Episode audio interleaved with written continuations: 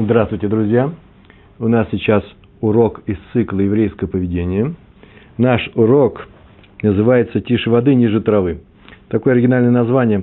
Понятно, что сейчас мы будем говорить о скромности. И если вы скажете, что скромность – это очень э, слишком частая тема на наших уроках, то я думаю, мы недостаточно об этом говорим. Э, сегодня будем говорить о таких вещах, без которых нельзя жить. Не просто пожелание быть скромным человеком, а без которых у многих и не получается их жизнь. И неуспехи, и неудачи бывают, не дай Бог, не о нас будет сказано. И именно в силу того, что мы, может быть, переоцениваем самих себя и недооцениваем людей. И сказать просто «будь скромным» – это еще ничего не сказать. Человек не станет скромным, если мы будем все время повторять «будь скромнее, люди к тебе, к тебе потянутся». Все это пустые совершенно фразы. Надо э, посмотреть, как это работает в Торе. Так или иначе, у нас сегодняшняя тема – скромность даже в помыслах, то есть мнение о самом себе, то есть полное отсутствие самомнения э, – это необходимое качество любого еврея Торы. И это очень тяжело. Это необычайно тяжелое требование, которое выдвигает Тора нам, не для других людей, а вот для меня, исполнителя Торы. Тем не менее, она требует, и это надо выполнять недельный раздел в Ишалах. Там есть такое место, когда евреи требуют от Муше хлеба и мяса. Им тяжело ходить по пустыне, они хотят разнообразия, ничего другого им не надо. И он пообещал им, со слов Всевышнего, Всевышний сказал, будет им и хлеб, и мясо. И написано в, э, в Торе, посмотрите, Шмот, 16 глава, 7 стих, там так написано, говорит Муше – евреям, всему народу. Утром, вот наступит утро, утром вы увидите славу Творца, его проявление, его появление здесь, на земле. Увидите кого-то, увидите славу Творца. Ибо он услышал ваши требования, жалобы. Так можно привести. А дальше продолжение, совершенно удивительное приложение. Конец стиха, послушайте. А мы, кто мы, кто мы такие, что вы жалуете на нас, жалуетесь на нас? Я и Аарон, так сказал, я и Аарон, вы жалуетесь на нас, Муж, Всевышний завтра вам покажет и хлеб, и мясо, и все увидите, и все это получите. Но на нас вы жалуетесь, кто мы такие? То есть мы никто, так он сказал, вынахну ма киталину алейну. Кто мы такие, что вы э, жалуетесь на нас? Мудрецы в Талмуде, трактат Хулин, 99-й э, лист первой, э, первой, страницы. Легко запоминается, да? 99-й лист, хулин. Все легко запоминается. Там так написано. Про это место в Торе, в книге Шмот. Извините, 16 глава. Сказал Всевышний всему народу э, Израиля, дорогие вы мне, то есть вы желаны для меня. О, точно, там вперед такой, вы мне желаны. Потому что почему? Потому что даже когда я наделяю вас величием, даю вам кого-то в глазах других людей, других народов, вы принижаете себя, себя передо мной. Извините, на улице прохладно, а в помещении тепло. И горло старых людей не всегда выдерживает такой перепад температур. Я вам даю величие, а вы себя принижаете. И тут же отвечает, где это и как. Это мудрецы, это мидраж. Я дал величие Аврааму.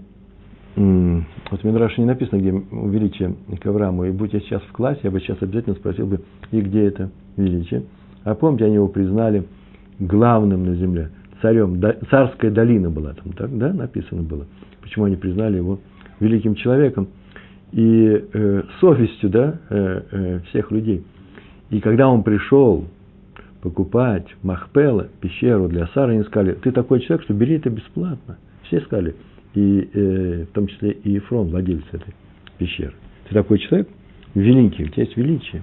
Так вот, я дал величие Аврааму, а он сказал, Афар Вефер, да, я прах и пепел, пепел, я никто в молитве Всевышнего, я никто. Я дал величие Муше и Аарону, они уводили евреев, все знали, кто они такие. Это Маших, первый Маших, у нас уже был один Маших, да? И все должно быть два. Первый Маших вывел нас из Египта, а второй придет спасать нас сейчас здесь.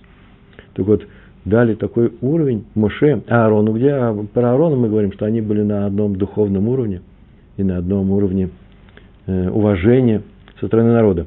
Так вот, я дал величие Моше и Аарону, а они сказали, Ванах Нума, кто мы такие? Нуль. То же самое царь Давид. Царь, это не просто царь, один из первых царей, из рода которого выйдет Машиих, все самые главные и славные цари э, Иудеи, Иерусалим, Иерусалимские, э, все они прямые потомки царя Давида. И Машиих будет тоже отсюда, от него же пойдет. И он сказал, я червь, а не человек, я никто в смысле э, величины, червь, ничтожество. И еще, там же сказано в трактате, величие, полученное от Творца пророком Моше и Аароном, э, было выше величия Авраама. Вот интересно, просто так вот сказали мудрецы. И зачем они сказали, во-первых, кому это интересно? Они принижают себя. Да нет же. Авраам сказал, я прах и пепел. Все-таки прах и пепел это что-то. Это можно взять. Я бы даже сказал, можно продать. А почему бы и нет? Э, э, прах и пепел. Пепел, в принципе, это уголь, сгоревшее что-то, да, и можно удобрять землю. Что-то, какая-то ценность, хоть что-то имеется в этом. В то время как Моше и Арон сказали, кто мы такие? Нуль. В их самооценке не было вообще ничего. Если вы думаете, что я сейчас призываю к тому, чтобы в нашей самооценке не было ничего, то вы правы, к этому я сейчас и буду призывать. Сказал Рава, был великий ученый, мудрец, он так сказал, мир стоит из-за Мушея Аарона, которые сказали, а кто мы такие? Ванахну, ма, кто мы такие? Почему? Почему? Потому что написано, написано Мишли, и подвесил землю над пустотой. Альблима, да, над пустотой, не над чем. Моше и Аарон сказали, что они никто, и больше не, во всем нашем Танахе нигде не сказано о людях, ни о ком не сказано, что он никто. И, написано в Мишле, что он подвесил, повесил мир над пустотой. В основанию мира поставил это никто, не этого, это ничто. Кого? Моше и Аарона. Это намек, да, это ремес, это не прямое, не прямое указание на Моше и Аарона. По крайней мере, они так себя оценили. Оценить себя можно очень низко. Моше и Аарон оценили себя очень низко. Но они при этом еще и сделали великие дела. Они сделали самые великие дела в истории еврейского народа. Оценили себя самым низким образом. я думаю, тема скромности, э, она вообще-то необычайно актуальна для, для наших евреев, для наших российских евреев. Маленькое отступление, прежде чем начнем приводить примеры из жизни э, праведников и мудрецов. Э, я сам, например, долго это не оценивал, этого качества. Я не говорю о том, какое качество у меня, как далек от скромности, может быть, всю жизнь был. Сейчас только начинаю стараться, мало что получается – ну, так нужно просто знать, что нужно делать. Да, сейчас мы на эту тему поговорим. Но вот отсутствие скромности выражается в некоторых странных вещах. Не просто люди ведут себя нескромно, нет. Очень даже скромно себя ведут. Но очень часто люди испытывают обиду. Их обидели. Задели их э, самолюбие. Их не уважают. На них наехали. Ну, обида она есть. Часто бывает обида по делу, но, в принципе, большинство, что значит по делу? Не знаю, никакого дела не может быть. Каждый раз человек полагает, почему это мне сказали, это мне не полагается. Так со мной не разговаривают. На меня наезжают. Я не знаю примеров, сейчас я сразу не могу привести из жизни, хотя тоже можно. Но вот когда я веду блог, блог это журнал, электронный журнал в, на сайте Толдот, там мне очень часто именно так со мной и разговаривают. Мой ответ воспринимают как обиду. Э, может быть, я склонен тоже какую-то реплику воспринять как обиду. Ой, что это мне пишут? За кого меня считают? Сейчас приведу пример. Но так или иначе, каждый требует себе, если не максимального кого-то, то, по крайней мере, на каком-то уровне. Каждый определил, на каком уровне должен быть. Кого-то это уважение, честь, понятие достоинства. Меня нужно уважать. То вот Каждый человек определил свой уровень. Ниже какой-то грани он не позволяет себе опускаться, или, по крайней мере, обижается, если он молчит. Э, выше это уже не скромно, Э, хотя и запредельные, конечно, случаи, но они уже, это клиника, в каком смысле? Это уже не э, работа над собой, это работа с психиатром, есть и такие случаи. В этом месте легко надорваться, подорваться, сойти с ума и помешаться на собственном эководе. Об этих случаях не будем говорить. Так или иначе, есть у нас правило, очень простое правило. Старайся никого не обижать. Больше того, вообще в Торе написано запрет обижать людей. Ну, не вся получается. Почему? Потому что сами знаем, что иногда человек обижается, как сейчас мы говорили, а его никто не обижал и не, и не собирался обижать. Тут тоже нужно ввести градацию. Его никто не собирался уважать, просто, э, обижать просто человека и не знает, как не обидеть другого человека. Кто он считает, что он не обидел? На самом деле он сам настоящим образом обидел. Это все зависит от воспитания, от э, э, уровня сопереживания. Чувствуешь ли ты чужую боль, а тем более боль, которую ты носишь своими словами. Но есть такие случаи, когда на самом деле вообще ничего не произошло. И человек ничего плохого не сделал. Человек обиделся. И если он узнает значение тех слов, на которые он обиделся, он скажет, ой, я не знал, я почему-то решил, что э, так-то и так-то это прозвучало, э, э, на что ему говорят, что ты ошибся. И поэтому, между прочим, отсюда следует, что всегда нужно контролировать свою речь в каком смысле. Надо всегда объяснять людям предельно, что ты хочешь сказать. Нужно знать, такой звоночек есть, звонок, ой, эти слова могут быть восприняты как обида. Так или иначе, есть такая вещь, не обижай. Но есть еще и вторая вещь. Это к сегодняшнему уроку э, больше примыкает. А именно, старайся не обижаться. Обижать нельзя, но ты и не обижайся, сам не обижайся. Вообще запрета на обиду. Ощущение обиды – это не что иное, как чувство некоторой нескромности. Человек полагает, что он весомая величина, которую нельзя задеть. Я знаю, перед кем я говорю это. Я знаю, что мы из э, европейской цивилизации, в которой собственное самоуважение должно присутствовать. Больше того, есть такая вещь, как э, позитивная часть гордыни, э, отвечая за себя. Я очень быстро могу свести все это даже и к Торе. Раз в тебе есть образ Всевышнего, каждый человек создан по образу Всевышнего, значит, защищай его. Но если мы защищаем, тут же возражение, защищаем образ Всевышнего, то есть не всегда я, защищай образ Всевышнего в тебе, но не стой на охране э, своих собственных э, позиций, э, такого большого человека, который и нельзя задеть. Задевать нельзя. Нельзя быть задетым. Это два правила, они работают параллельно. Ну, простой пример, например. Как же привести пример? Поскольку мы сказали о том, что человек нескромный, некоторая нескромность заключается в том, что человек воспринимает наезды на себя, хорошее выражение новое, да, наезды, э, наезды на себя, как нарушение вот границы э, его э, самоуважения, то вообще-то во всем в этом работает Есар Ра. Это Есар Ра ему говорит человеку, о, смотри, на тебя наехали, обижайся. И человек обижается. Что хорошо, он просто обиделся. А то он еще начинает некоторую ответную кампанию. Кампания по дискредитации э, оппонента, который неплохо делает. Так или иначе, в моих блогах, например, последнее, что мне было, это было, по-моему, случилось вчера, я написал несколько статей про скромность, я надеюсь, скромных статей, что такое скромность, как она может подвести. Может быть, об этом сегодня еще скажу в конце несколько слов с Божьей помощью. О том, как работает Ецер Ра, о том, как работает Ецер Тов. Это редкий случай, потому что мы не учим это, как правило – Э, подняла некоторые книги и рассказала об этом. И э, как нужно выслушать, как нужно добиться и как выслушать совет от собственного Ецера, который тебя сопровождает так же, как сопровождает тебя Ецер э, Тов. Ецер, понятно, это создание, некоторое начало в человеке. Есть начало хорошее, начало плохое. Мы об этом поговорим. В принципе, об этом можно говорить на каждом уроке. Если мы говорим о зависти, недопустимости зависти, то в конце мы можем сказать, а, это же работа Ецера, завидуй, или, например, о недопустимости, ну, не знаю, э, каких еще вещей. Какие минусы мы изучали, Рэбери, какие минусы мы изучали на наших уроках. Что у нас бывало? Э, скромность, э, зависть. Скромность – позитивная вещь, зависть – плохая вещь. Например, помогать другим людям, не помогай другим людям, говорит мой Йенсер. Любой урок, на любом уроке мы можем это говорить.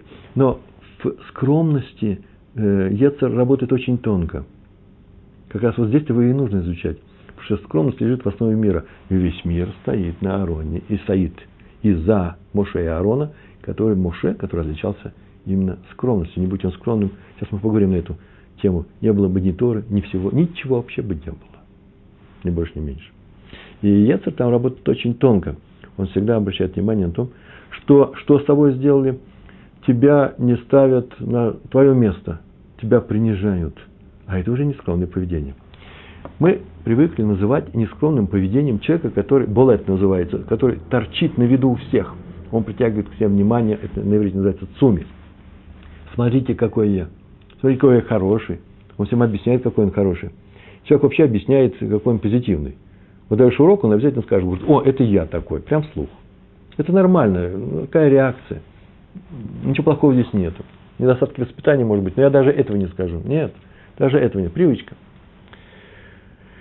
Всем этим можно управлять. Но дело в том, что есть нескромность даже в том месте, где мы находимся, а мы сидим, молчим, мы не говорим, мы не кричим, какие мы хорошие. Вот видите, здесь один нескромный человек, а все остальные скромные. И я могу обнаружить нескромность в самом себе. Как только я чувствую, что меня задели. А задели? Почему меня задели? Потому что они, наверное, думают, что я пониже, чем я есть. Так сам со мной и так нельзя разговаривать. Ведь у меня даже голос стал такой очень э, э, влажный, я бы сказал, важный голос. Со мной так не разговаривает. Я не позволю. Это называется тоже нескромность. Об этом мы и поговорим сегодня. И хотя мы всегда говорим, не обижая людей, и меряем обиду по обиженному, говорили на эту тему, да? Правильно? Часто. Тем не менее, все равно обиженным нужно посоветовать не обижаться. Это совет не со стороны обижателя, обижающего, да? Ну, обижать нельзя, но и обижаться нужно постараться не. Первое, э, еще маленькое замечание. Так устроены, кстати, дети. Особенно в возрасте от 12 до 18 лет. Это для них болезненная вещь. Они считают, что их задевает все. Они считают, что их учитель обидел. Я как учитель могу сказать, что это самый ранимый возраст. Почему? Потому что у них, у них ецер становится, возрастает. Его нужно будет преодолевать. Они начинают ощущать свое место, ищут свое место в этом мире. И в их кругу друзей, там, где они живут, товарищи по школе. И у некоторых это раньше, чем 12 лет, но, как правило, 12 или 18. У некоторых задержатся на всю жизнь. Э, у них есть э, некоторые, они завоевывают место себе в этом мире, в частности, за счет своих друзей. Поэтому они сталкиваются очень часто. Защищая себя, среди друзей, они большие друзья, они не могут, не, жить, не могут жить друг без друга, они друзья но они задевают друг друга, им тесно в гнезде в этом, там, где они учатся. Дружба очень тесная у них, у всех детей, задевает, и поэтому там только обиды, и это можно и отстоять свое место.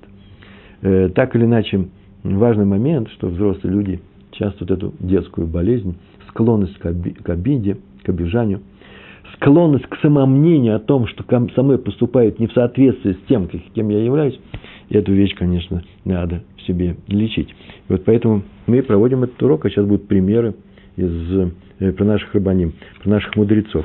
Примеров я взял сегодня немного, но какие есть, такие, вот, они мне понравились. Э, первый адмор из Клойзенбурга, Раби Икутиэль Альберштамна. Он вообще отличался большой скромностью. Вообще все рабаним, все наши э, раввины, талмудисты, праведники большие отличались скромностью. Это первое качество их. А он отличался страшной скромностью. Можно так сказать? Жуткой скромностью. Он даже говорил так своим ученикам, которые спрашивали Рэбе, как себя вести, он такую фразу говорил, праведник тот, кто ведет, э, кто видит себя ниже любого другого человека. Необычайно тяжелые правила. Для европейской цивилизации трудные. Я иду по улице, я вижу, как человек опустился. Я не буду говорить, лежит пьяный. Я пройду с ним, мимо него с брезгливостью некоторые. Это ничего страшного. Брезгливость это нормально, потому что мне не нравится такое поведение. Я себя исключил из области тех людей, которые так себя ведут. Но если я, моя брезгливость строится на том, что а я другой, а я выше, о, это называется явно нескромное поведение. Моше был самый скромный из людей – я вообще даже не могу себе представить, что раввин какой-то прошел и посмотрел с отвращением на, на все на это, и у него на лице было написано, смотрите, мы евреи, я раввин, а какой тут ужас. Это называется «Ой, какие мы хорошие». Уберите вторую часть фразы «Ой, а какие все плохие». Останется «Ой, какие мы хорошие». А это уже не скромное поведение. Об этом говорил Адмор из Клойзенбурга, Рав Альберштам, что он, праведник, должен чувствовать себя на самом деле на шкале самоуважения ниже всех остальных других людей. И он оставал очень много заведений Торы, необычайно много. Кстати, между прочим, вот кто знает, в да, есть там целый медицинский комплекс, называется Ленияда. Это он э, э, организовал, это он все сделал в Нетании. Ученики свидетельствовали, что он очень часто бывал удручен духом, вообще расстроенный. Такие у него были периоды не пессимизма, а именно самооценки. По той причине, что он ничего не сделал для Торы и Творца. То есть то, что он сделал, это нуль, это очень мало, это он был, должен был сделать намного больше. Раби Сроль из один из его учеников, заметил ему как-то, э, выслушав его стенание, не знаю, наверное, стенание, что вообще-то надо и ценить и себя как-то позитивно, хотя бы немного. Так написано в книге Бет Аарон. Есть такая книга на стих из Таилим. Стих Таилим, какой стих? 119 глава, 59 стих. Там так написано. Хишафте драхай, размышлял я о своих путях. Я оценил их как-то. Так написал псалмопевец за, э, царь Давид. Тот, кто сочинил это Гилем. Хишафте драхай. Оценил я свои пути. Дал им оценку. Значит, они, это мой комментарий, значит, они являются чем-то существенным, имеют какую-то ценность. А Раф ответил, так это про праведников. Я же ничего не сделал. Я же не на таком уровне. Я не могу сказать хишапти драхай. Нет у меня драхай моих путей.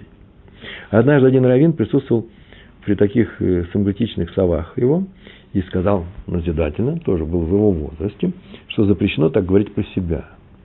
Так и у Хофицхайма написано, нельзя поносить самого себя. Э, в частности, нельзя говорить о себе Лашон А он ответил, ну и сам Хофицхайм э, мог так про себя сказать.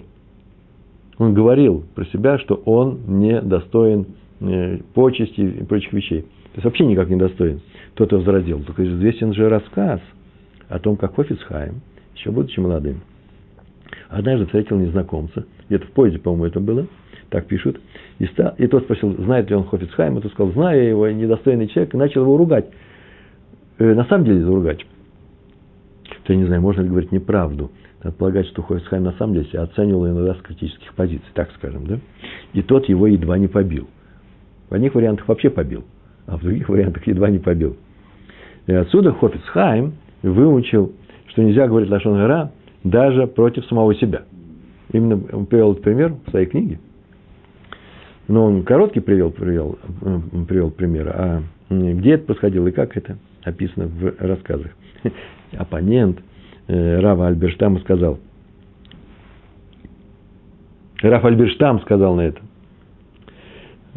Когда ему сказали, вот даже Хофисхайм, да, сказал, что нельзя говорить против себя ничего. А он так это делал. Так Хофицхайма было за что побить. Поэтому он сделал отсюда такой вывод. А меня даже побить не за что. Я ничего не сделал положительного, хорошего. Такой у него финал был. Это, это беседа. Ну, шутка такая вроде. Да нет, это не шутка, это правда. Адмор Раф Шмо, э, звали его Шломке. Шломе, Шломке из Звиля. Звиль это место было. Э, о нем свидетельствует, что он из Звили, но жил он здесь, в Израиле. Во время, в то время, когда он жил в, здесь, в Баарец, его не, то, что свидетельствовал, видел его здесь. Он ни разу не использовал никого из других людей. Ни о чем никогда не попросил, чтобы ему сделали для него что-то. Для, для услуг. У него не было ни слуг, ни прислуги. И когда, между прочим, стал старым человеком, у него жена заболела. О, у него жена очень сильно заболела, и он за ней ухаживал, и ему предлагал Габай, синагоги, вообще община, что сейчас ему, э, они оплатят, будет кто-то присматривать за ней, прислуживать. Он сказал, что он сам справится. Он панически боялся, что кто-то будет ему прислуживать, и при этом падает, падает его скромность, да? Начинает человек ценить самого себя как значимая величина. А он не хотел этого. В общем, в жизни он жил очень скромно, ни разу не послал никуда посыльного, сам везде ходил, ходил ногами, готовил себе сам всю жизнь, прибирал в комнате, пользовался, одним словом, самым малым и необходимым.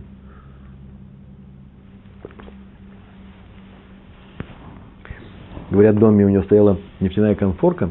Конфорка не знает, что это кирогаз, керосинка. И он варил себе одну еду на ней, в одной кастрюльке на целый день. Э, один хасид пришел к нему, поскольку это хасиды, попросил дать ему шираем. Ну, неважно, остатки еды. Это высокая честь взять от Адмора то, что у него остается на тарелке. И он сказал, возьми, ему, возьми из кастрюли. Там вообще ничего нет, кроме остатков. Я готовлю еду из остатков. Поэтому все у меня шираем. Поэтому можешь брать, и это все будет твое. Эм, а вот еще интересный факт из его жизни. Он был старенький, он был невысокий. Когда он ехал куда-то, он, он в автобусе ехал, ждал автобус, не всегда там скамейки стали. Он всегда сидел на бордюре тротуара, на бровке тротуара. И считал, что ничего страшного в этом нету, что нету тут большого неуважения к себе. А я вот сейчас подумал, кстати, между что такое неуважение? Все-таки он был раввин. Не знаю, когда я давал какие-то уроки дрошотка, я приезжал в Москву несколько лет, несколько лет назад, Турат Хаим, то я когда рассказываю, вообще не сижу на месте, это я здесь сижу, потому что меня привязали к стулу, к этому, к столу, прямой эфир, запись идет. На самом деле, ну, с возрастом я уже могу сесть, на самом деле мне нравится ходить. Да, в последнее время на урок, по-моему, сижу, да, чаще, чем хожу. Э, а так всю жизнь рассказывал. Мне пришли и сказали, слушай, Рэбе, почему они решили, что я Рэбе? Рэбе, ну нельзя так, это же неуважение, ты расхаживаешь. Я остановился, и мне было тяжело. Я понял, что тяжеловато. Тяжеловато быть рэбе. Тяжеловато быть человеком, который должен э, внушать уважение э, и авторитет в глазах других, глазах других людей. Не-не, я тоже могу сказать что-нибудь нескромное. Я говорю своим ученикам, видите, сейчас я, если кто слышит аудио, это я постучал пальцем по столу. Ну-ну-ну. Я могу сказать своим ученикам, но уж никак не в том э, ракурсе. Ведите себя хорошо, берите пример с меня. Вот как раз пример с меня брать-то и не надо. Так иначе Тора говорит о Моше, о его скромности. И всю скромность мы учим из... Э, не обижаться значит не не обижаться, но быстро прощать. Не обижаться, нельзя обижаться. Такое выражение. Быстро прощать совершенно замечательно. Нельзя носить себе что-то. Но тот, кто обиделся, значит, в нем есть некоторый элемент нескромности. Разве можно принижать себя? Я сейчас только об этом сказал. Себя принижать можно. А образ Всевышнего, который в нас, принижать нельзя. Я подробно рассказал об этом. Нет, мне так показалось. Да? Как я вижу по, э, по нику, это э, мой давнишний собеседник из Москвы, да? Снег вас там прошел. Снег не может пройти в такое время года. Э, на эту тему мы еще, может быть, поговорим. Принижать образ Всевышнего нельзя ни в себе, ни в других людях. Но принижать себя можно. Как раз это мы учим. Моше. Главное, нужно отделить себя от этого образа, свои поступки. Во мне присутствует Всевышний, но он никак не присутствует в тех плохих вещах, плохих делах, плохих словах, которые я сказал. Я их произнес вопреки. Это называется вопреки своему Ецер Толзу. Я их должен нас э, взять и осудить. Я не могу сказать, это мой образ Всевышнего присутствует в моих поступках. Но свои поступки плохие я должен, мне всякое сомнение, принизить. И не выпячивать свои достоинства хорошие, о хороших поступках не кричать на весь мир, какой я хороший, а плохих не надо кричать, что это э, образ Всевышнего во мне сделал. Потому что я, на самом деле, я нуль. Если Авраам Авину сказал, что он прах и пепел, то уж мы-то что должны о себе сказать? Так вот, про Моше в Торе сказано, два, две характеристики написано, что он был Эвод Нейман, Эвод, раб, слуга Всевышнего, и Анав, очень скромный человек самый скромный из людей, так сказано про него. Но это какое отношение между этими двумя характеристиками? Отношение, ой, мы ничего не успеваем. Сейчас все успеем, еще полчаса у нас осталось, да? Написано Мишлей, Мишли это притчи, да? 22 глава, 4 стих. Там так написано. «Э, за смирение, за смирение и страх, э, за смирение, а не вас, за скромность и за то, что человек у него и рад шамаем, страх перед Всевышним – он получит и состояние, почет, и жизнь. Э, я не знаю, за смирение, за скромность получит почет. Это непростая вещь. Еще об этом, может быть, два слова скажем, обязательно скажем. Но там не ясно, что за что мы получаем. За смирение и страх. Там нет вообще этого и страх. Смирение к страху или страх к смирению. Это непонятно. Есть два объяснения. Если есть смирение, придет и страх. Если есть скромность перед Всевышним, если человек не, не ценит себя, не выше. На Ребарьев лучше слушать урок, а не записывать вопросы. Э, два объяснения. Если есть смирение, то придет страх. Второе объяснение. Если есть страх, то придет смирение. Если ты боишься Всевышнего, то ты будешь скромным человеком. Два объяснения. Первое по книге Орхот Садиким. Там так написано, что скромность – это не что иное, как лестница для страха. Лестница для, для страха да, перед э, небесами. Если ты хочешь достичь состояния, когда человек э, боится Всевышнего, боится греха, то нужно самое лучшее, лестница, да, самое лучшее э, стараться быть скромным. Это тебя и подвинет туда. Написано в книге Кугела в самом конце, что такое человек. Человек, и написано, что это не что иное, как что? Ни знание, ни память, ни умение, ничего этого не написано.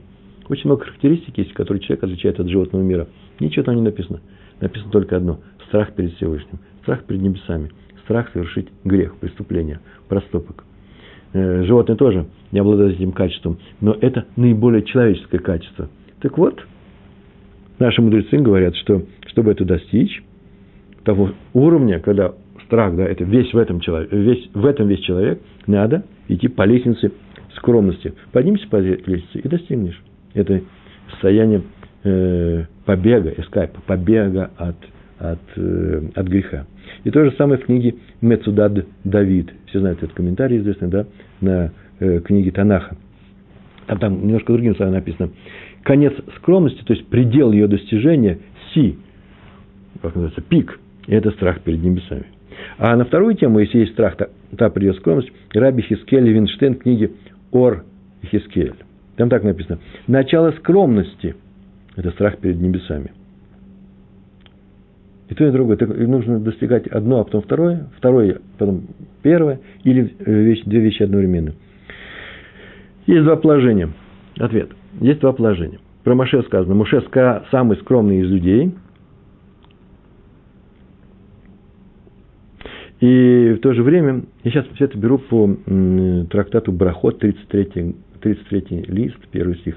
В то же время написано, что все в руках небес, кроме страха перед небесами – Муше скрам, самый скромный из людей.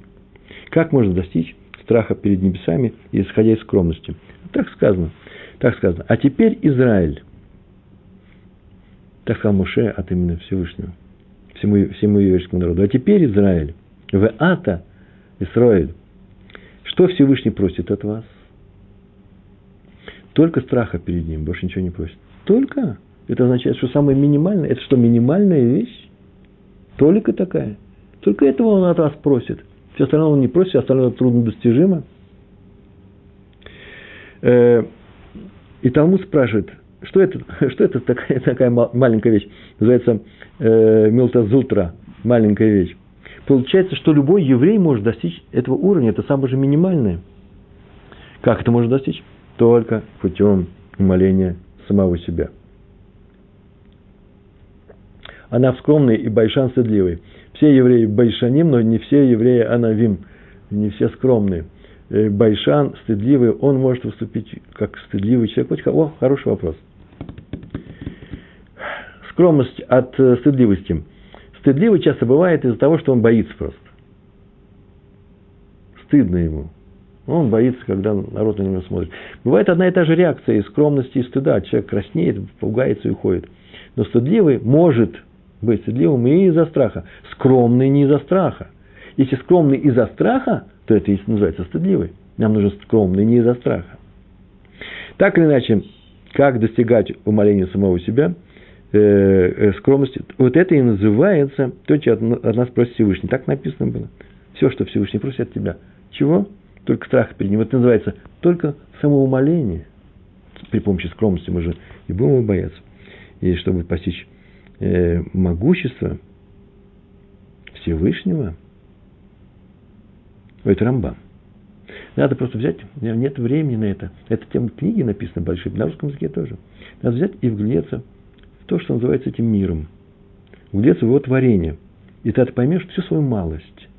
Отсюда и возник у тебя страх перед ним. Так написал Рамбам основы Торы, да? Есть там такая вещь, Судей Тора, а Тора, во второй главе второй, по-моему, параграф там.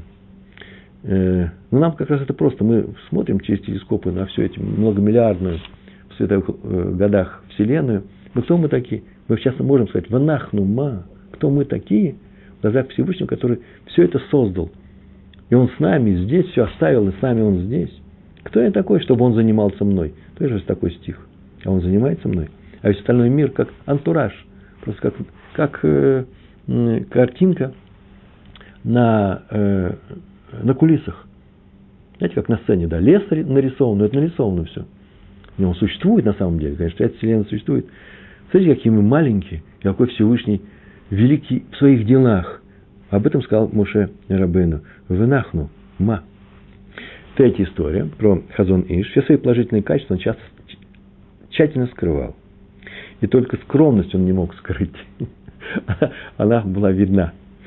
С первого появления в Бнейбраке все о нем знали уже, как только появился такой человек, он никогда не опоздал сказать шалом любому человеку на улице. Любому. А шаббат шалом это просто была его дежурная фраза. Он радостно просто бросался к людям и говорил, не бросался, а обращался к ним, говорил шаббат шалом. До последнего дня своей жизни. Рассказывает о такой сцене. Он шел по улице и беседовал с одним из раввинов, тоже человек был в возрасте. И дошел он до дома, а как раз в это время, своего дома. А в это время как раз поставили фонари. Я не знаю, в браке, наверное, сначала дома построили, а потом фонари. Фонарь поставили. И он подошел к нему, показал на этот фонарь, он горел вечером, и показал на свою тень, и говорит, э, смотри, вот мы подходим к фонарю, и тени наши уменьшаются. Вот то же самое с духовностью.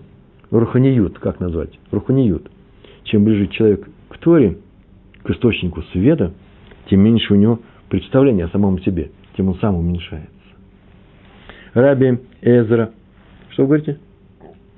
Раби Эзра Атья – Однажды он сидел на равинской встрече, мне понравился этот пример. И пришел один мудрец, у раввины все, мудрец стал, Митхахам пришел, а места не было. Он подозвал его к себе, уступил свой стул, сказал, садись, пожалуйста, я все равно ухожу. Ему не надо было уходить, он не собирался уходить. Он встал и ушел, он не пошел в дверях слушать, он ушел. Ушел, чтобы не смущать того, кому он отдал свой стул. Его спросили, его ученики, его люди спросили, э, в чем дело, почему по закону ты мог продолжать сидеть, это не твоя проблема. Он сказал, я не могу видеть, когда мудрец стоит, а я сижу. Он просто не может это. Почему? Потому что видеть. Потому что он знал, что кто я, кто он. Он мудрец, а я кто. Между прочим, есть параллельная сценка из моей жизни. Я ехал из Мнебрака однажды, это было давно, год, два назад, три. Ехал с урока, давал урок через Мнебрак и, и ехал, и было поздно. Я сел не в Мнебраке, а при выезде из Мнебрака, и автобус был уже занят, все места были, были заняты, шофер мне об этом сказал. Я мог бы спуститься, подождать следующего автобуса. По крайней мере, это моя проблема. Я не могу сгонять людей с места, они заплатили. Ну, я вошел, готовясь, постоять, ну, 20 минут, 25, я не такой же старый могу. И вдруг могу постоять. И вдруг начали люди подниматься, какая-то молодежь. Я сказал, нет, нет, ни во что. И вдруг мне один человек говорит, не молодой, он поднимается, я говорю, садитесь, рэбы, какой я рэбы. Садится и говорит, посадитесь, пожалуйста. Коэфлерот, больно смотреть, когда вы стоите. Ему больно смотреть. Эту фразу я просто примирил совсем, я сел, чувствую себя, конечно, неудобно. Не потому, что я скромный человек, это пример я привел, а просто как люди э, относятся э, к другим людям. Мне этот пример понравился. Вот, в частности, так выступил Эзра Ати, он сам себя принизил, и он уступил это место. Только благодаря своей скромности Вапета Муше и получил задание спасти евреев. И благодаря этой скромности он его выполнил. Э, дело в том, что Моше положил всю свою жизнь для выполнения одной задачи. Э, для выполнения одной задачи, а именно службы Всевышнему. Мало кто выполнял задачи, были еще такие же праведники. Э, служба Всевышнему. Ничего себе и, и все Ашему. Все ради Ашема. Не Авраам, а Авин у нас такой был. Но он еще выполнял некоторую функцию, он нес хесед, а Муше выполнял задание Всевышнего. Ему сказали спасать евреев, он спасал евреев. Но все равно есть возникает несколько вопросов. А почему Маше сразу не, не пошел спасать евреев? Почему не сразу согласился на эту роль служить Всевышнему? Он ведь сказал, кто я такой, чтобы идти и выводить евреев? Кто я такой? Такую фразу он сказал. Раши тоже поясняет, прямо в этом же месте. Кто я такой, чтобы разговаривать с царями? Было сказано, пойди и скажи фараону, чтобы он вывел, и выведи евреев. И Раши перевел, кто я такой, чтобы разговаривать с царями? Это означает, что значит служить Всевышнему, что Моше отказался от самого себя. А тут евреи свяжут исход с его именем. Кто нас вывел? Моше Рабейну. Моше – это тот, кто нас выводил. Он не хотел этого, потому что он не собирался выполнять роль Всевышнего. Это не моя роль. Всевышний выполняет. Я могу быть его посланцем. Но и здесь я не могу это сделать. Почему? Потому что люди свяжут это со мной. Кстати, кстати так оно и получилось. Когда он поднялся на гору получать Тору, то там был Эрефрав, да? Люди, которые начали смущать народ, они так сказали, этот человек Моше, Ижазе, Ижзе, Моше, который вывел нас из Египта. Он вообще опаздывает, он ушел, и так далее, нас бросил. Видите, Моше, который вывел нас из Египта. Вот чего боялся он, он этого не хотел.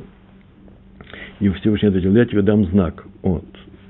Я буду тот, кому ты будешь служить на этой горе. Что это за знак? И где этот знак? Разве это знак? Значит, иди успокойся, я тебе даю знак. Ответ такой.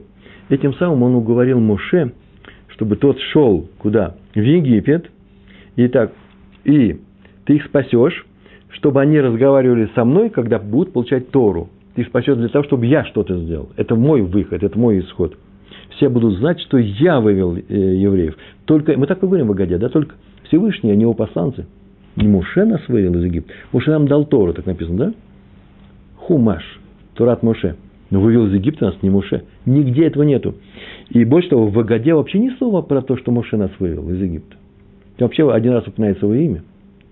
И только в конце написано, что и увидели они Ашема и Моше, увидели Всевышнего и то, что Моше вы, выполнил его задание.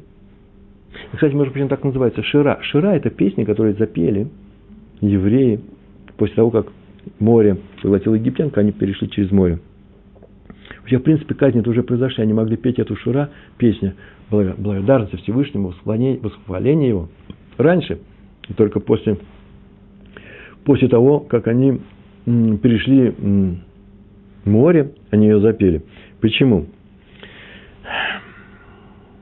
Потому что там было написано, и увидели они, даже не так написано, и поверил народ в Ашема и в, в Моше, Авдо, да, его раба. Поверил народ в, во Всевышнего, то, что он вывел нас из Египта, и в Моше. Во что они поверили? То, они поверили в то, что Муше не их выводил, а что он раб Всевышнего, что он сделал это по заданию. Вот это его была задача, цель. А теперь быстренько у нас осталось очень мало времени, а материала у меня много. Прекрасный материал. Куда же его девать? Я не успеваю. Раби Натан Цви Финкель, Саба из Слободки. Он за всю свою жизнь не принял никогда ни одного своего звания. Ни одного звания. Боюсь, что он даже не получал никакого звания равинского никогда нигде. Ой, целый урок нужно давать. А могли ли он называть э, Ребе, Рав, Рав, Равин? Могли. Это ничего страшного нет. Вот это, кстати, может быть, очень нескромно, когда человек какой-то требует, чтобы его называли Равом, потому что у него есть документы, а вот у этого человека нет документов, поэтому Равом его называть нельзя. Я прихожу к Раву Шмуэлю, э, Ойербаху по своим вопросам. Он меня так назовет, Рав Пятигорский. Он меня ни разу не спросил, есть ли у меня документы. В нормальном, естественном кругу евреев э, Торы э, принято так называть людей, которые изучают Тору. Э, и с другой стороны, человек, который очень хочет – чтобы его звали раввином, я думаю, что это маленькое проявление нескромности. И что он будет с этим делом, делом званием делать? Требования-то большие. Ну, и отдельный разговор. Сейчас, наверное, не будем говорить. Так иначе, э, э, Саба и Саводки никогда не принимал никакого звания. Больше не позволял себе величать, прославлять, э, президиум сажать. И все, что он делал, он всегда приписывал заслугу любого своего дела другим людям, но никогда себе. Вот что, он написал множество э, респонсов, да, называется, посланий, писем, равинских писем рассылал. Ни разу нигде не подписался, рав такой-то, равин такой-то. Имени своего не написал. Он всегда проверял, какой должен быть ответ, ответ Торы. Ответственность он брал себя полную. И, и никогда не величал самого себя. И такая фраза, я нашел фразу про него, так написано, что если придет, как, в его времена было написано, что если когда-нибудь историк в будущем придет в архив э, той Ишивы Слободки, да, э, который, если он сохранится, он не сохранился, кое-что сохранилось, и будет искать, и кто же здесь был руководителем, он там не найдет ни одного документа с его именем. Такой вот скромный человек. Моя жена на это сказала, хорошо прожита та жизнь, которая прожита незаметно для других. Это нужно добавить, незаметно для самого себя. Не потому, что человек как, как моль потихонечку прожил, забившись в щель. Нет, он не выпячивал себя. Он не показывал, какой он крутой и какой он хороший человек. Скромность – это умение оправдать других и никогда не оправдывать себя. Скромность повыше. Скромность – это умение оправдать других и никогда не оправдывать себя. Нет, умение оправдать других и не оправдать себя – это еще не скромность, еще не хватает. Дальше. А, э, а что же тогда конец скромности? Конец скромности, пик скромности, так скажем, это не что иное, как что? Э, достижение уровня Ират Шамая. Э, Аркадий, уточнение. Сила слов или язык мой, друг мой? Это я не знаю, не понял. Спрашивает еще раз. По поводу она дворим на русском языке есть книга Раби Залик Плискин «Сила слов». Ну, зачем мне нужно говорить об этом? Большое спасибо. Рав Зелик Плискина знаю лично, переводил его одну книжку. Спасибо. Адмор из Лисы. А, ну, по, реплику нужно не обязательно для других. Помогает другим людям, но не подчеркивай свои заслуги, своей помощи. Работай анонимно, это я говорю. Сделай праведное дело анонимно. Если ты согласен на него, значит, ты действительно праведный человек. На что нужно так добавить? А не можешь анонимно сдать сдаку? Ну, сдай ее своим именем, напиши табличку. Сдаку сдай. Адмор из Лисы, Раби Яков Либербойм, автор известнейшей книги «Нативот Мишпат». Он много путешествовал, вообще-то разъезжал для распространения Торы. Везде его встречали толпы народа. Он, он всех избегал всегда. Ой, здесь несколько историй про детей, как он из кареты. Ну, неважно, сейчас я расскажу другую историю. Известнейшая история про него есть. А вот эта история меньше знакома. Он делал так. Не доезжая городка, где его наверняка поджидала толпа евреев, он должен был ехать и давать Дорошув на такую-то субботу, все знали об этом. Он выходил из кареты или там с телеги, с чего-нибудь там, на чем он ездили, и шел в город как пеший путник. Ну, многие люди идут пешком, и он шел пешком. Однажды он так и сделал, сошел, пошел пешком, а его встретили люди, которые мало того, что в городе ждали, в местечке, так они еще вышли из города, пошли на, встречу, и спросили, не видел ли ты, ты кареты тут с, с равином, с равом? Он ответил, что видел. Говорят, я видел, но рава в ней нет. Вот этого не было. Но они пошли дальше. А он пошел в город, зашел в первый магазин, а там его узнал продавец. Ой, Ребе, он учился, учился у него. Ребе, Адмор Лисы. Э, а народ-то пошел встречать, сейчас я его догоню, и побежал за ними. И он убежал, ничего не купив, э, и скрывался. Так он скрывался. Народ погнался за ним, он спрятался в другом магазине, вышел через задний вход, такие вещи устраивал. Боялся почести и громких приветствий. Наверное, говори, э, говорил, что боится возомнить о. Почему почести не нужны человеку? Боялся, что начнет думать о себе. Очень много вещь непростая. Во-первых, он труждал народ, еще нужно подумать, хорошо ли это. В то же время известен, известная история, как Раф Ойербах, который приходил раз в год навещать там одного человека, и все знали об этом, и люди ставили, он на верхний этаж поднимался, старый человек, ставили ему, я рассказывал об этом, ставили стулья, чтобы он отдохнул. И он поднимался и садился на каждый стул. Его спросили, и говорил, ну вот люди, не знаю, лучше бы они не ставили мне э, стулья. Мне труднее же под, сесть и подняться, подняться трудно. Так бы я пошел, пошел. Рэбе, так зачем вы садитесь? Чтобы их не обижать. Э, другие раввины убегали от толпы. Есть несколько историй на эту тему. И когда вдруг толпа их увидела, этого раввина, он сказал, нет, нет, придется пойти через них, чтобы не расстраивать их. Они же тут стоят, ждут меня. И он пошел, смущаясь. Анонимно – это высочайший уровень человека. Не каждый на это способен. Спрашивает некто Исроиль. А где вопрос? Конечно же так. Это то, что я сказал. Еще бы. Это высочайший уровень анонимно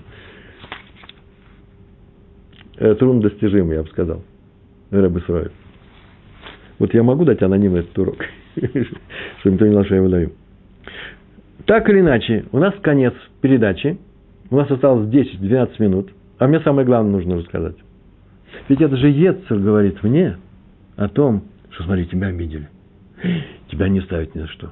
Ой, к тебе не относятся как с подобающим уважением. Уважение, престиж авторитет. Это не еврейские слова. Поэтому нужно знать, как работает Ецер.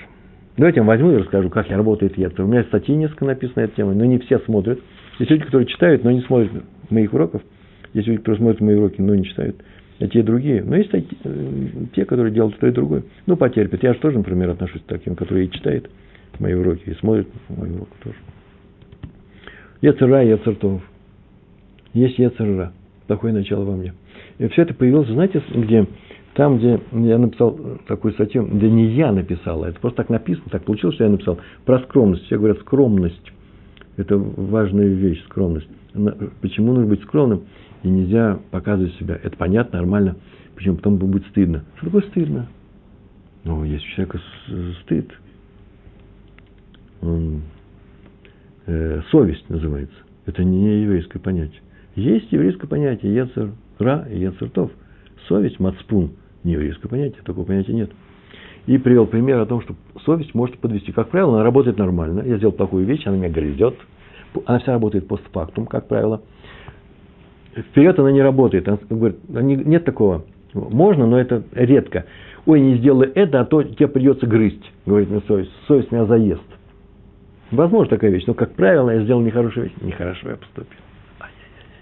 Больше не буду. Угрызение совести, такое выражение есть. А этот человек бессовестный, тоже есть такое выражение.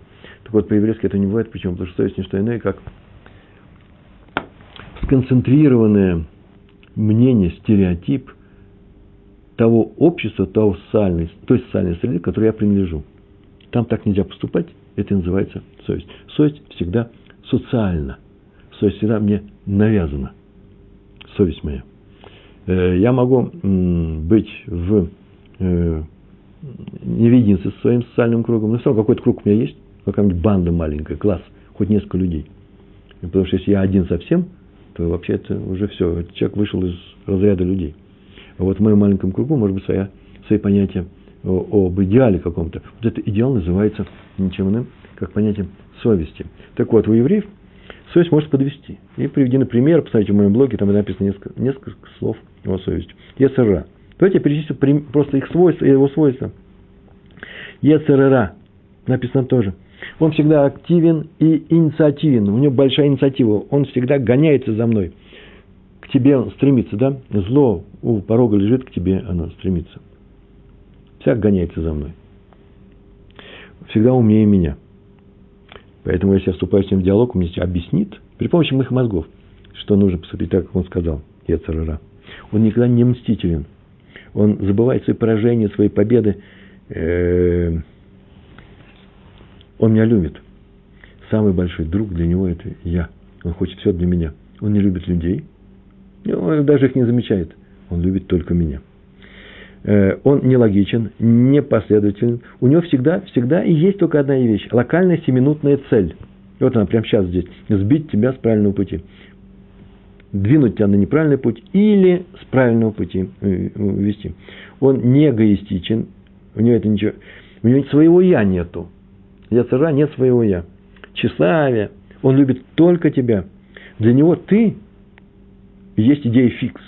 Содержание всей его жизни – Остальных людей он не замечает, сейчас мы уже говорили об этом.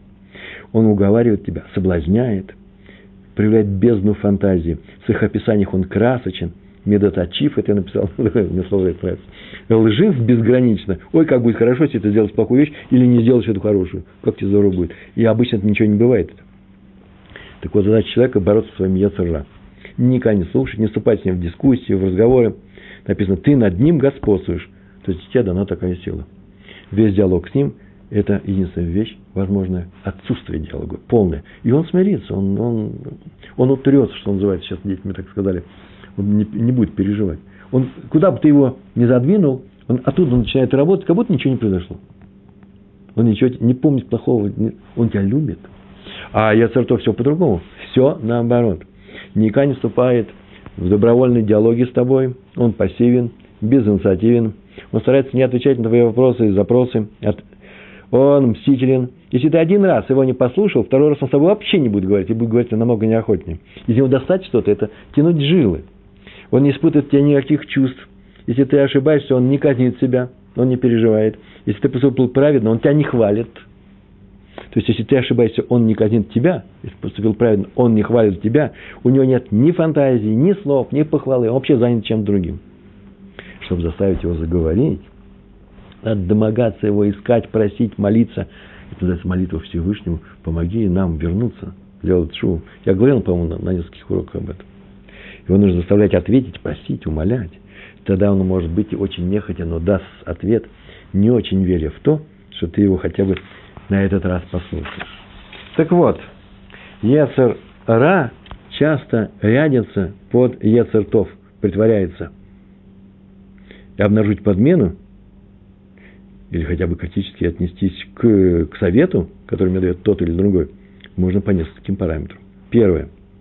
Если совет дается в мою пользу, то надо быть очень осторожным. Почему Ецер это сделать спокойно, выдавая себя за Ецертов. Очень многие люди, вы заметили, да, поступают плохо, говорят, да мне Ецертов посоветовал это. Это правильный совет.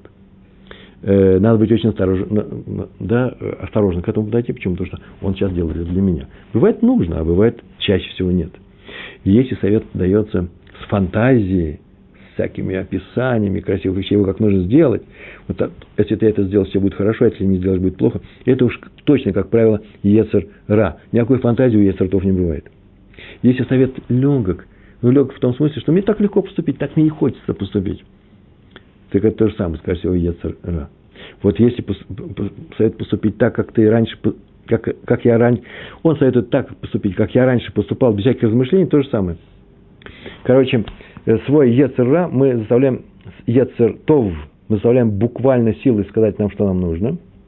Получив ответ, понимаем, что это очень трудный путь, немыслимый, невозможный. Как сейчас мне написал э, Израиль, ну вот на экране было написано, ой, да это же уровень трудно достижим. Ецер скромен. Да у него, у него понятия таких нет, скромен он, не скромен. Он любит тебя и все. Он работает для меня. У него нет своего я, я же сказал об этом. Вот Москва. Так вот, мы видим, что совет Ецер Тов серьезный совет, но очень трудный, необычайно трудный. И только заставив себя сделать это, что мы охаем и говорим, ну вот, доигрались, это невозможный, невозможный ход, это невозможный ход. И это Ецер Тов. Зачем нужны два этих Ецера? И совесть к тому же, да? Ну, скромность, понятно, нужна для социальной адаптации. Сейчас я на эту тему не буду говорить. Социальная адаптация. Все, что я могу сказать. Чтобы быть сопричастным к тому обществу, стереотипом которого я пользуюсь. Это скромность. А Ецертов для того, чтобы, чтобы преодолеть трудности, Ецертов, я неправильно сейчас скажу, знаете, в другом месте скажу. Ецерра нужен, знаете, для чего? Чтобы преодолеть его советы, его попытки сбить меня или поставить на другой путь, для того, чтобы проявить свободу выбора. Иначе у меня нет свободы выбора. Сейчас понятную фразу говорю, да? Он меня зовет туда, куда ходить нельзя. И преодолевая это, я говорю, я решил так не поступать. За это я получу награду. Кто не хочет награду, тоже нормально. Главное, что он не делает плохую, плохую вещь. Извините, а Ецертов нужен для того, чтобы послушать его совета. Хорошо, нормально сказал. А почему вопроса нету? Если даже такой вопрос. Ария, Москва, послушайте. Зачем мне нужен Ецертов? Достаточно Ецерра. Поступай наоборот каждый раз. Он тебе совет, зовет куда-то, не ходи. Он тебе говорит, этого не делай, делай. Почему бы нет? Хорошее предложение, нет? Меня один человек спросил, зачем Ецертов нужен, если есть равин. Равин может дать ответ. На самом деле, может взять и дать ответ. Ецер расскажет, да это же нереально. Вы что, сумасшедший, что ли? Это не по тебе, он ошибся, Равин ошибся. Не делай этого. Помните, как было сказано, если Равин скажет на черное это белое, то это белое. Идет, скажет направо, иди направо. Ну что, в своем уме? Скажет Ецер, не ходи. Поэтому мне отговорить от Равина, Ецер, Ра спокойно может. Поэтому нужно внутреннее подтверждение. Что это называется? Согласие с Равином, это называется Ецертов. Чтобы убежать от Ецера Ра, надо просить помощи Всевышнего. Трудно много мучительно работать над самим собой. То же самое и с Ецертов. Чтобы он дал нам совет, надо просить помощи у Всевышнего. Много мучительно работать, работать над собой. Всевышний сказал всему еврейскому народу. Сейчас мы немножечко все вопрос. Боязнь почести и те вещи, которые они делали, не являются ли неким обманом? Э, так Яцер маскировать станет. Ну, есть такая вещь. Мне всякое сомнение. Ну, я же не могу все сразу рассказать в одном, на одном уроке. Э, можно показно бояться почестей, это не скромность, внутренне бояться. Вы знаете, сейчас я скажу, если ты боишься скромность, э, скромности, почестей, и сам себе говоришь, ух, молодец, я сейчас избежал их, вот это ух, молодец, говорит Яцерра. Между прочим, Ецерра иногда притворяется Ецертов, а иногда после Ецертов добавит. Знаете, что он добавит? Ецертов скажет, ну ладно, что ты ко мне пристал, ну делай вот это. И ты пойдешь делать, Ецерра скажет, ох, какой ты замечательный. Это как раз не один тот же Ецер, это разные Ецеры говорят. Так вот, э, Всевышний сказал евреям однажды, куда бы вас не забросил Галут, рассеяние, если будете меня искать, найдете. Я всегда с вами. Только позовите меня. Это и есть Ецертов. Ну и финал всего нашего разговора, пол, пол, несколько секунд. Никогда не добивайтесь уважения. Мой совет, я, например, тоже сам себе так советую. Нет таких вещей, как престиж, авторитет. И есть только Шемтов, еврейское имя, да, хорошее мнение о тебе. Имя хорошее. Э, но это от Всевышнего. И хотя в Авод, в трактате Авод сказано, что о тебе думают люди, то думают о Всевышний, то можно подумать, что отсюда нужно решить, что люди, надо стараться, чтобы люди о тебе думали хорошо. Так вот, все, что нужно для людей, это только одна вещь от тебя. Люби их, а не гоняйся за своим имиджем. Очень хорошее слово. И, и ты это исполнишь свое предназначение. Большое вам спасибо за то, что вы были с нами до самого конца. Удачи вам, всего хорошего. Шалом, шалом.